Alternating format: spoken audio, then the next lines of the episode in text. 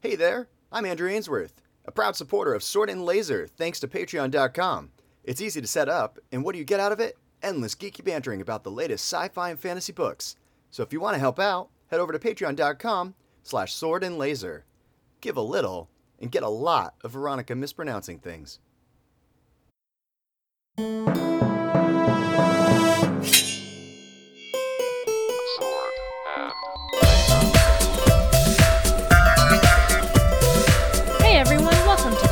Laser. I'm Veronica Belmont. And I'm Tom Merritt. Sword and Laser is a book club, but it's so much more. We bring you author interviews, news from the world of science fiction and fantasy, and awesome discussions from fans just like you.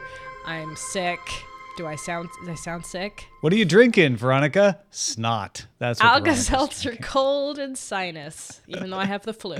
I'm actually getting over the flu, so I'm drinking water because you should drink plenty of fluids, kids, and get your flu shots. Hmm, I got my flu shot. Eh, doesn't always work because there's so I many different kinds of flu. Too many flus out there. All the flus. What the flu, man? Yeah, really. What Seriously. the flying flu? Uh, so if this is a short episode, uh, that's why. Uh, but we we are here for you. We are dragging ourselves over col- cut glass and through Mordor and I will. a lot of mucus. I will mute that. Hold on. That's the, that- Okay. that's the that's the length of her cough right there. yeah. pause. All right. Um. Whew. Okay. Let's jump into the quick burns. So Paul uh, posted that Victoria Schwab, aka V.E. Schwab, author of A Darker Shade of Magic and the upcoming Gathering of Shadows, among others, has announced that the TV rights for A Darker Shade of- Magic series have been acquired, and she'll be writing the pilot for it. Oh, that's exciting for her to get to actually write it too. The people who do uh, London Has Fallen, G Base Productions, uh, are uh, have got the rights for it. Oh. Um. Well, you know that's odd though because we haven't had her on the show yet, so it's weird that she got a TV deal. I, we must be going to have her, and then she travels back in time and gets the TV deal. That's got to be it. That's Yeah. got to be it. I mean, Uh, you should definitely consider this as a future fantasy pick. I love the idea. It's about four parallel Londons ruled by different magical powers and monarchies. There's Grey London, where people have been told magic is a myth. Red London, where magic is embraced and thrives. White London, where magic is used by the rulers against its people. And Black London, where magic has overpowered people and corrupted the world. Hmm. Hmm. That does sound interesting. It's kind of like it makes me think of the city and the city and the city. Yeah, it's very, very along those same, like multiple cities occupying one area. Yeah. Uh, and we obviously live in the Grey London world. right. Which is too bad. I want to live in the red London world. Yeah, where everybody's just having a magic party. Yeah. Speaking of parties, uh, Stephen writes, "Are you having a hard time keeping up with Hugo nominations as regards to in regards to rather novelettes, short stories, and the like, like me? Well, the good folks at Rocket Stack Rank have listed those they feel are most worthy. Yeah, so it's it's kind of a cheat sheet. If you're like, there's so many novellas, how do I even tell one from the other? They list m- many more than one, but they give them scores uh, and recommendations all the way down to scores of of two. Uh, in in other words, to kind of give you a broad scope. Maybe you'll disagree with them and think of one that they gave a score two should get a nomination, but this way you can kind of get a better look at the landscape. So we want to be looking at the high score ones. Is that is it listed by? So I don't understand their ranking system. That's their scores. Yeah. but I would say like just take that with a grain of salt and and kind of peruse through all of them. But they've narrowed it down for you. That's great. Yeah. Uh, Tamahome uh, said the women who helped revive Doctor Who are making a new fantasy show based on Deborah Harkness's books. Uh, those women are Jane Tranter, former controller for BBC Drama, and producer Julie Gardner, who was one of the co-producers who launched Doctor Who when it came back. They have a production house called Bad Wolf uh, that is looking to adapt the first book in Harkness's All Souls trilogy. Harkness, huh? Yeah, I didn't even think about weird, that weird, one. Weird parallel there. Deborah Jack Harkness. no relation, or maybe relation. Ah, definitely relation. yeah, I've heard about these books before, and I've been wanting to check them out sometime. So maybe. Oh, actually, the top comment on the IO9 uh, on the IO9 article says a production group called Bad Wolf creating a TV series based on books by a person named Harkness, and then Yep. Jack Harkness gif. There's so many Jack Harkness gif, so many He, Barrowman he gives gif. good gifts. Yeah. They're all in this thread. If you just want to see a bunch of uh, John Barrowman as Jack Harkness, go to this thread. Uh, if you're Deborah Harkness fan, go to this thread. Uh, if you're a Doctor Who fan, go to this thread. Everyone should go to this thread, basically. Uh, moving on, Aaron says there is a documentary of Ursula K. Le Guin's life on Kickstarter. Uh, 25 days left and already well above their target funds. This is amazing. It's called Worlds of Ursula K. Le Guin. And yes, it has already raised, with 17 days to go as of this recording, $146,476 out of a goal of $80,000. So yeah, they are so kicking almost twice butt. their goal. Yeah, that's it- amazing. it is funded. I'm going to say, remind me about this one. Neat. Yeah, that's the exciting. So let's uh let's let me see here. It's um about this project. So yeah, the the creator um, says as a kid I was blessed with parents who loved books and especially lucky that Ursula K. Le Guin was one of the names on the shelf. Uh, they spent hours immersed in the legendary author's ident- fantastical worlds, and uh, I'm asking for your help in completing Worlds of Ursula K. Le Guin, my featured documentary documentary about Le Guin's life, work, and legacy. Wow. yeah, very good one. Very good. Check it out. We'll have the link in the show notes at swordandlaser.com. Uh, Sandra points out that sci fi has announced Magicians will be renewed for a second season. So I have so far been very much enjoying season one. I'm glad we're going to get a second crack. 13 episode season premieres in 2017. I am very excited as well. I'm really enjoying the show. It's uh, sci-fi's killing it right now. Yeah. They renewed The Expanse. They renewed The Magicians. All the good original content is being renewed, so I'm stoked. I haven't seen this week's episode of The Magicians yet, but last week's. Well, it doesn't come out tonight. Oh, I guess that's why I haven't seen it. I always forget because I get it a day after. Yeah, because Expanse was. But The Expanse was normally my Tuesday show, and The Right. Magicians is my Wednesday show because I get them the day later. But Ah. I have the Venture Brothers to watch. Oh, is the new venture, and also all of um, Better Call Saul. Oh, yeah. So much, so much stuff. Yeah. Well, the uh, first episode, rather. the first episode, not all of it. yeah. Um, well, someone said binge watching it, but I guess that was because they played the full first Maybe they watched the first season before. Yeah. Yeah. Um, anyway, Magicians uh, going well. Congratulations, Lev Grossman. Uh, Star Trek is not exactly books into TV shows, and we try to stick to, to books into TV shows, but it certainly has spawned an entire genre of books, and, and and people love the Star Trek novels. Uh, so I, I'm gonna, I don't know, Veronica, I'm gonna say, yeah, we can cover the Star Trek news.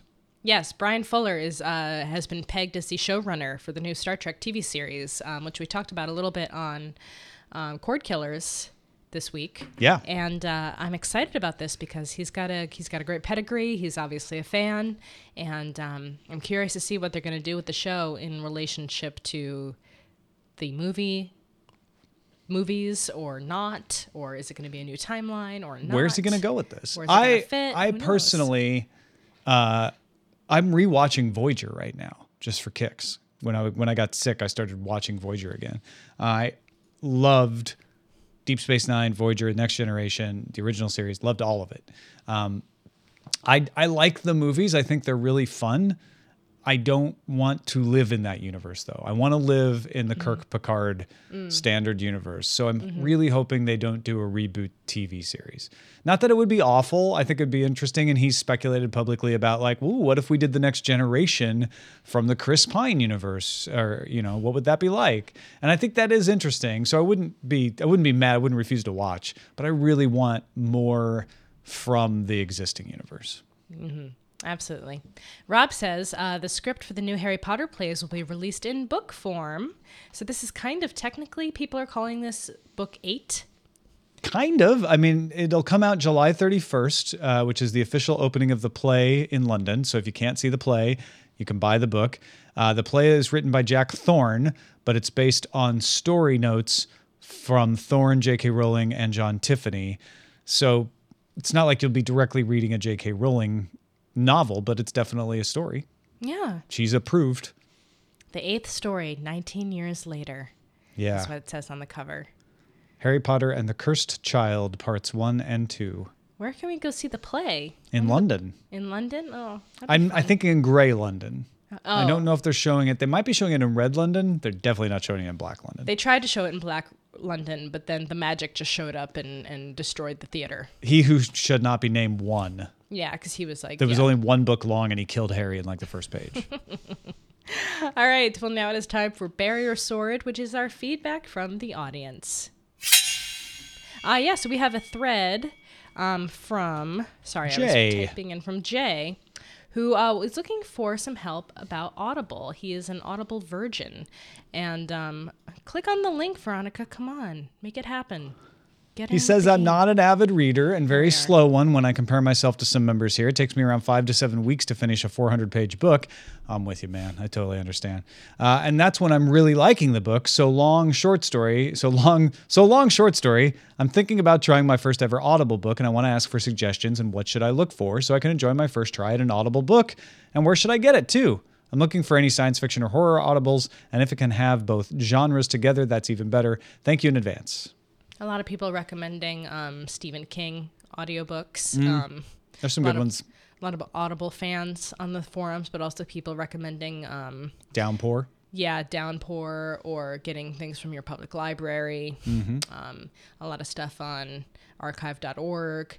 Um, Dresden Files was recommended. Dracula. Uh, so a lot of great stuff being recommended over here on the thread. Uh, LibriVox and Project Gutenberg have a lot of public domain audiobooks from Tassie Dave, um, and also BBC Radio have a lot of radio dramas. Yeah, I mean, s- some of my favorite readings that stick out in my head are A Game of Thrones, uh, The Gunslinger by Stephen King, and uh, Name of the Wind, Patrick Rothfuss. Uh, I liked all of those readings. Uh, the person who reads the Scott Lynch books, uh, the Gentleman Bastards books, also very good.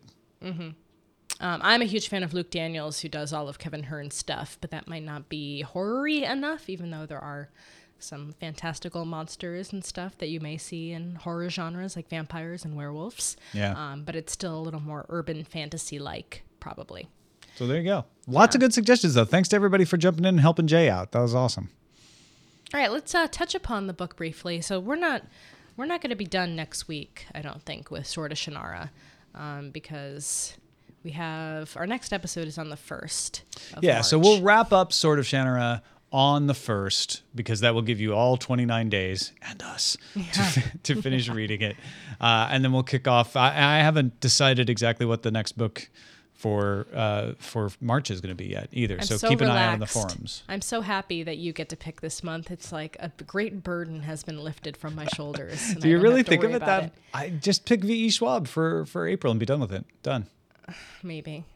We'll, s we'll see. It's a little early. Too early to, to say for sure. Too early to say for sure. I just want people to like me, guys. I just want you to be happy with my choice. I am adoring Sword of Shannara. Really? Even with all, even with all of its issues. Should we just go right on into that? Okay, I may I may be fever induced. Uh, we don't have a ton this. to talk about because we we really talked through a lot of the issues last week, and until we wrap it up spoiler style, uh, there's not much else to say.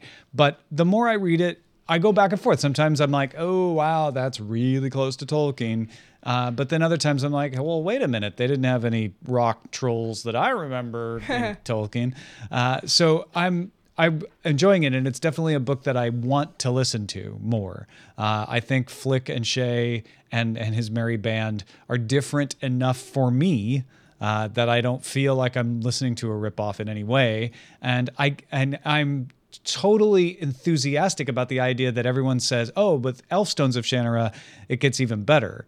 Uh, and and so I, I want to keep reading. I want to keep following these characters, and it's, it's just a really fun story that I'm I'm enjoying. Yeah, I, I think I feel pretty much exactly the same way you feel. Um, once in a while, I get little pings in my brain of being like, okay, this feels familiar. But then other times, I just get kind of sucked into the fun of the story. And I there's a lot of excitement. Um, the characters are almost a little too likable. Like everyone's, even what's his name, Hendel, um, is kind of like, okay, well you're you're grumpy, but you're still lovable. So Well, and even even one of the people who uh, who was not excited about reading Sword of Shannara wrote back to us and said, "I'm really glad you guys picked it because it helped me rediscover it, even with all its problems." Right. And, you know, uh, there's a thread, a great thread by Sven in the forums about uh, sort of genre. Why I like reading junk fiction, like SOS. And junk fiction, the way he describes it, isn't necessarily a derogatory term. It's more like once in a while it's fun to read something that's kind of fluffy, that's kind of lets your brain relax, lets you just like feel like you're wrapping yourself in the warm blanket of stuff you already know. And he kind of goes off, that was, those were my words. I'm just kind of paraphrasing what he was saying.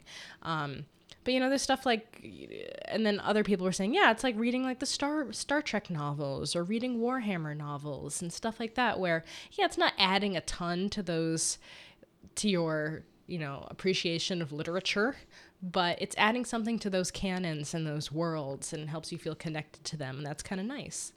Yeah, and and people who are saying no, this that's not how it is for me, are basically saying no, I I don't that doesn't work for me, and that's fine. Mm-hmm. But but uh, it doesn't prove Sven wrong. Sven's saying for me, mm-hmm. I like this. And someone's saying, I don't like it. It's like saying, hey, isn't cotton candy cool sometimes? And somebody going, I hate cotton candy. And it's like, well, okay, then you're not going to like cotton candy. I don't know why, but when you said that, I was like, I feel like Roger Chang would say that. I don't like cotton candy. I don't like cotton candy. It's just uh, sugar. It makes my teeth hurt. Yeah, exactly. It's just going to rot your teeth, and that that's perfectly legitimate. And there's nothing wrong with you holding your your belief that you don't like cotton candy, but just don't rain on other people's cotton candy. No, Let we'll 'em- let melt 'em it. enjoy it. Yeah, you can't eat it when it gets rained on. It ruins the whole thing. Exactly. So just go off and be like, you know what? When you're done with your cotton pick and cotton candy, I'll meet back up with you. Yeah. All right. Um, all right. Well, that that kind of wraps up our episode, but we are going to toss it actually to a um, a special recording. We did an interview this week with James S. A. Corey, uh, Daniel Abraham, and Ty Franck uh, for an episode of Cord Killers with uh, Brian Brushwood and Tom. It's their show that they do about cord cutting and all the pleasures therein. And uh, so they brought on the guys from The Expanse to come on and talk about their experience doing the show and what it was like, how it was different from writing the books, and, and what kind of input they got to have on that. So I think we should just toss it over to, to the interview.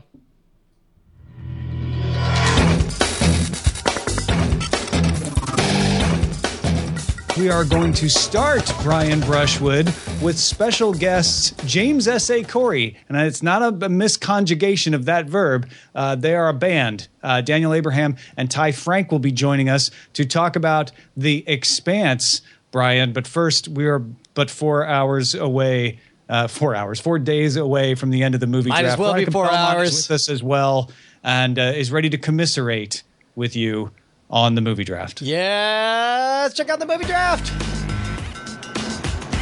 Oh, Tom. Tom, the champion of all time in the history of the Winter movie draft. There has never been somebody to bust $700 million except for your slate. Congratulations, sir. You are a colossal winner, not only of this year, but of all years. Well, at this point, I'm not sure how you could catch me. Uh, you've got to get 28 million in the next four days out of Star Wars: The Force Awakens. Well, obviously, I'm, more I'm 28 opening up a lemonade stand, and I'm going to send all proceeds to Lucasfilm. Uh, but yeah, it does look like uh, that's going to be it. We'll talk more about the movie draft once it's actually final next week.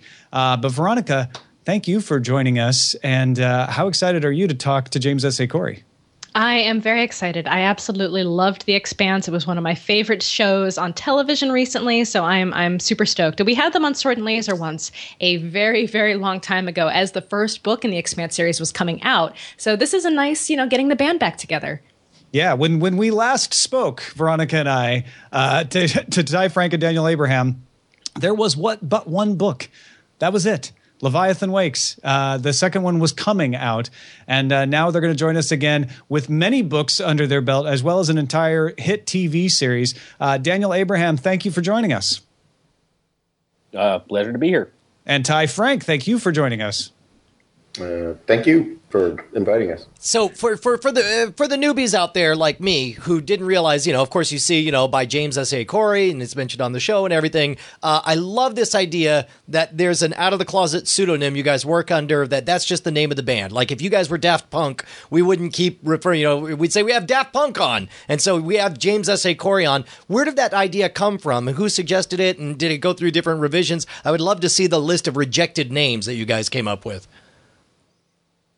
Well, um, I I always had kind of a, a kink about pseudonyms. I, I have this thing where I think that uh, part of being a writer is meeting people's expectations, and a lot of meeting their expectations is setting them. And who the the writer is, the name of the writer, uh, does a lot of that. So I have different names for every genre I write in, um, and I got three of them uh, spun up right now. When the time came that it was going to be doing space opera with Ty, it made sense to have something that wasn't Daniel Abraham because Daniel Abraham writes epic fantasy, or MLN Hanover, which was what I was using for urban fantasy, um, and so just picking another. You know, Ty was still new enough to writing novels at the time that I could pretty much tell him that that was normal and he would believe me, and so I got away with it. It was great. So as as we uh, have all enjoyed the first epi- the first season of The Expanse, uh, it has been annoying for me to Brian to say, well, in the book it was a little bit like this, and I like what they've done to change things. Uh, how how has that process been? Because you guys have been involved in the writers' room. Ty, you're actually at the uh, the offices now. Uh, how is they how has it been going back to the beginning as you're still working on new books in the series to revisit the crew of the Roci? Um, yeah, it's uh, it's it's interesting because um, one thing I hadn't thought about is how different uh, the process is for creating something where you can use pictures to explain what's going on rather than words. And um, it's been a it's been a transition mentally for me to get away from over explaining everything in text and letting pictures tell the story. Um, yeah, and and on the other hand, there are some things that we do in the books that you can get away with in prose that absolutely would not work on screen. You know, I mean, uh, especially in the first season, there are chapters in the book where the entire chapter is basically just one of the characters sitting in his apartment drinking and feeling bad, um, which you can do for three thousand words because you can have a lot of interior monologue. It makes for a very boring episode of television, though. So, so I, I would imagine there are. Uh, in any great work, uh, there there there are compromises and surprises. Were there moments where you're like where you're like, yeah, there's just no way to do it that way in a visual format, and maybe you were not on board until you actually saw it in the final product? Were there was there moments of doubts that that suddenly uh, it turns out that the decision was vindicated in, in the final product? I, I, think there were for me there were a couple of times when uh, the the folks there who had more experience than us were saying, "No, this will work. This will work. This will work." And I was going, eh, "I'm not. I'm not sure that's. I'm not sure that's going to work." And uh, I can think of two offhand where I was I was not convinced until I saw this. And that, yeah, no, that totally worked. They landed it. It stuck. So, how much input did you guys have on the actual casting of the show? Because I am particularly taken with with Miller, with Thomas Jane. I think his physicality is so incredible. He reminds me almost as as like a Heath Ledger Joker kind of physicality to him in, in a really great way. Um, so, what what input did you have in that process? Uh, I, I was lucky in that I was actually there for the entire casting process. Um, uh, Daniel was there for part of it, but uh, had to go back and forth. He actually, you know, has a family he has to see sometimes. Um, but I was actually on the phone call where they convinced Tom that this was a project he was going to want to do.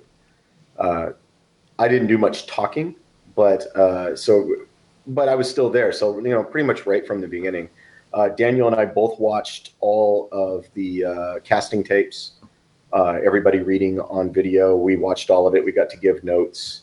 Um, and there was at least one character in the cast that Daniel, no, two, I would say, two characters that are on the cast that Daniel and I particularly lobbied for and and got the person we wanted in both cases. Oh, that sounds like a good story that you'll have to tell us off the air sometime at drinks at a convention. yeah, or or or an even better story is the person you might have lobbied against. I'm not saying there was such a person, but um, and, only, and definitely not of anybody on, that got cast on, because they all look amazing to me. I, I, it's it's it's how how excited were you guys to see the vision of what is about to become six books this summer turn into reality as as these things started becoming edited videos? Uh, tell them your story, Daniel. Which one did you have in mind? I've got several. The, the, person walking past you on set. So okay, Yeah, there was there was this one point when I was out there filming uh, the episode we wrote, and uh, it was the the a character who I, I had made to solve a specific problem writing the book. I, I had a, this chapter I was writing, and uh, there was there was nobody but the one character, and so I had three thousand words I needed to write, and I, there was no dialogue. So I needed to have somebody there to to have the main character talk to, and I needed to to invent somebody to do that. And that guy walked behind my chair to get to the coffee machine. Um, I was thinking, you you. I I made you to solve a problem, and here you are. That's very weird. And could you get me some coffee and solve it? yeah. Also, that was Does he have more of a? Uh, did he stay a kind of you know for that specific spot Could you tell us character, who or was? has his character kind of expanded since then? We, we we actually keep using that guy. yeah. no, he's good. He's like a he's like a reoccurring character now. He wasn't in the book, but we keep using him for stuff. Uh, Oh, speaking of which, uh, how much license do you have? I, I think in a post Game of Thrones world, there's a lot more um, leeway you have with fans of a series where you can see changes, uh, you know, for the screen actually working to to streamline parts of the story. Are are there any? Uh, are there any of those moments that you feel like ah yeah no that that that's definitely I guess I'm asking the same question as before but um, uh, has your interactions with the fans been any different? Like, has anyone criticized you? Like, oh, how come you know they use their left hand for this instead of their right hand, and so on? People have been criticizing us since day one. Now, you, you, you, you, you can't do what any of us here do without having lots of people tell you that you did it wrong and they could tell you how to do it better. That's that that never changes. How, how do you handle that? You just smile and say, "Well, I look forward to your novel." I don't even. No, that's that's yeah, that's rude. You can't. you know. Oh well, you know. Uh, let me know when your TV show comes on, and I'll be sure to tell you what I think. of. Yeah, it's, yee. no, you just you know. You ignore them, you move on, you do your work. The, the sad fact is, if nobody is giving you a hard time on the internet, it's because no one has heard of you. Yeah, Yeah, Yeah, that's a fair point.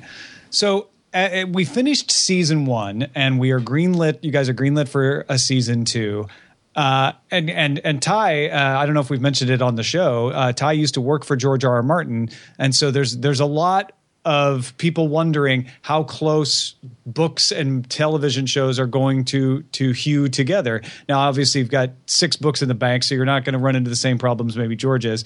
Uh, but as you go into season two, do you intend to you know stay tethered to the story that we saw in in Caliban's War? Uh, or are we are we going to diverge off more? I, I like a lot of the new stuff that I've seen in season one. I have to say. Yeah, I mean, it's uh, the plan right now is to is to follow the plots of the books.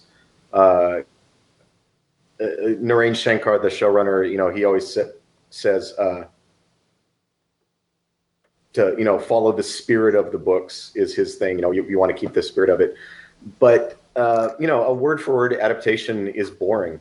Um, you know, you're going to always try to look for ways to do something interesting or show a piece of the world that maybe people hadn't seen in the books. Uh, you know, bringing Officer bringing Avasarala into the uh, first season was one of those sorts of things. We're going to do some of that stuff in the second season as well. Move things around, bring up characters that maybe don't show up until later, uh, earlier. Yeah, we'll we'll keep playing around with it. Um, if if anything, I feel if what- since I'm in the room, if there's anything that I feel violates uh, the spirit of what we were trying to do, I complain loudly. Uh, I don't know, you know, I haven't been vetoed yet, but I suppose that could happen. You try to use your powers responsibly. No, I use my powers only for evil. Do you guys have a, a friendly wager going on with Lev Grossman about your uh, competing sci-fi awesome shows going on right now? absolutely not. I I uh, I think no matter who wins on that one, we're all going to be pleased for the other guy. You know, we like to say that when we have people on Sword and Laser, their books get turned into TV shows. So I just want a little recognition for that. Thank you for that. That was there. very You're kind of you. We I will I will uh, totally buy you a drink and thanks. Awesome. Uh, and, and then I have sort of a flip flop of the of the question that I just asked, which is, we have your next book in the series, uh, Babylon's Ashes, coming out August sixteenth uh, of this year, and I, I believe you have nine total planned. Is that right in the series? We are under contract through book nine. Okay. So as you start writing the next one, I'm, I assume Babylon's Ashes is, has been set for a, a little while, maybe. Uh, but as you start on the next one after that, ha- obviously working on the TV series is going to bu- be bubbling around in your mind. You may not even realize how it affects you. But are, are there things you've learned in revisiting these characters that you think you might apply in future stories? Uh, you, you really got to try not to. Yeah. Um, no, I, I the, the show Naomi and show Amos and the show Holden and show Avasarala are actually different characters than the ones in the book.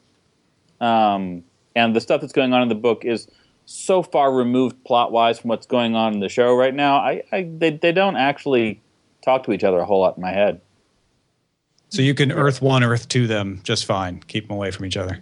Yeah, you got to be really careful not to uh, get that feedback loop going. Um, I think it, I think it does a disservice to both projects.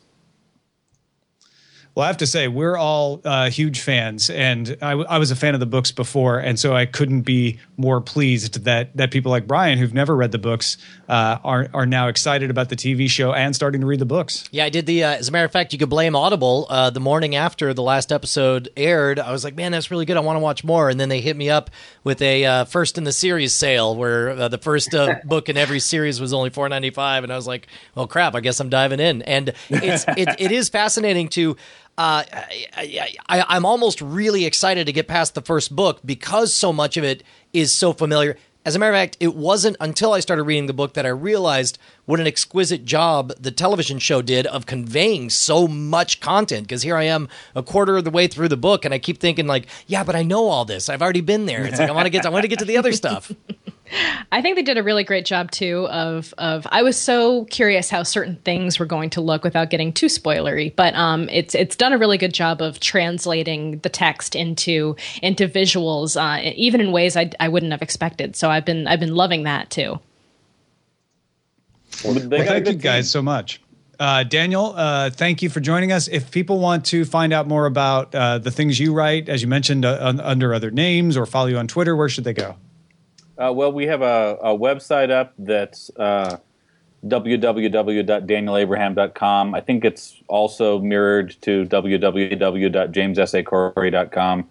Um, and I'm Abraham Hanover on Twitter. Um, you can come and tell me what I did wrong and how you could have done it better at any time. I'm, I'm always there. Excellent. And Ty Franck, uh, how, how is how are folks best going to find you on the internet? Uh, I basically do not exist on the internet, but if you tweet at James S. A. Corey on Twitter, it's usually me that answers. I've noticed because the the first time I, I saw the trailer, I, I said the only thing that that struck me was that Miller was kind of skinny, and James S. A. Corey responded on Twitter, "He's a belter," and I'm like, "Oh right, of course, it all made sense." Uh, well, thank you guys for joining us. Really appreciate it. Uh, you spending a little bit of your President's Day with us. It's been a pleasure. Yeah, go back Thanks, to guys. meditating on Abraham Lincoln, and thank you for the gift you've given the universe. Uh, this is uh, an amazing property, and I look forward to uh, to. Wait, wait, uh, is there? T- you probably can't talk about how many talks of seasons there might be in the future. I hope there's all the seasons, a million seasons. I can tell you there are 13 episodes in the second season. That's all I can tell you. Hey, hey, Excellent. that's an We'll take it. exclusive. Thanks so much, guys. All right, thanks you guys. All right, that was a great interview. Uh, thanks, remember, thank you. remember when we did that interview? Yeah, Those were good times. those were good times. Uh, thanks for letting me steal your content, Tom. Um, even though I guess I helped to make some of that content as well. Well, we had you on it so we could then steal it for Sword and Laser. Perfect. I mean, legitimately republish it as a promotion to its spoiler in time, the fabulous show at cordkillers.com. And hey, speaking of interviews, we're going to be interviewing the first two authors in the Sword and Laser Inkshares collection. Uh, both their novels are coming out very soon, right in March. Uh, we're very excited about that. So we uh, are putting up threads for questions for uh, J.F. Dubeau, who is the author of The Life Engineered, and Jim McDoniel, who's the author of An Unattractive Vampire. So you can find those threads over on Goodreads. So if you have questions for them about their writing process, process and what it was like, you know, creating something for Inkshares and and doing the contest, uh, head over there and, and drop in some questions. I'm excited about it. Yeah, I'm looking forward to talking to these guys as well and getting some more author interviews rolling again. Good time. yeah. Our show is entirely funded by our patrons at patreon.com slash sword and laser. Thank you to all the folks who back our show. If you would like to support the show, head out to patreon.com slash sword and laser and just give what you think the show is worth. Absolutely. You can also support the show by buying books through our links. Find links to the books we talk about and some of our other favorite picks at swordandlaser.com slash picks. All sorts of good stuff over there, including things other authors have recommended in interviews of the past. If you want to get in touch with us, our email address is feedback at swordandlaser.com. Our website is swordandlaser.com. All of our discussions happen over on goodreads.com, and you can call and leave us a voicemail at 415-7-SWORD-6. Don't forget to review us on iTunes. Tell us what your favorite junk book is this week. Let us know. Just give us five Your stars. Your cotton candy of books, and then give us five stars. Thanks. Oh, yeah. There you go. Perfect. We'll see you next time. Bye.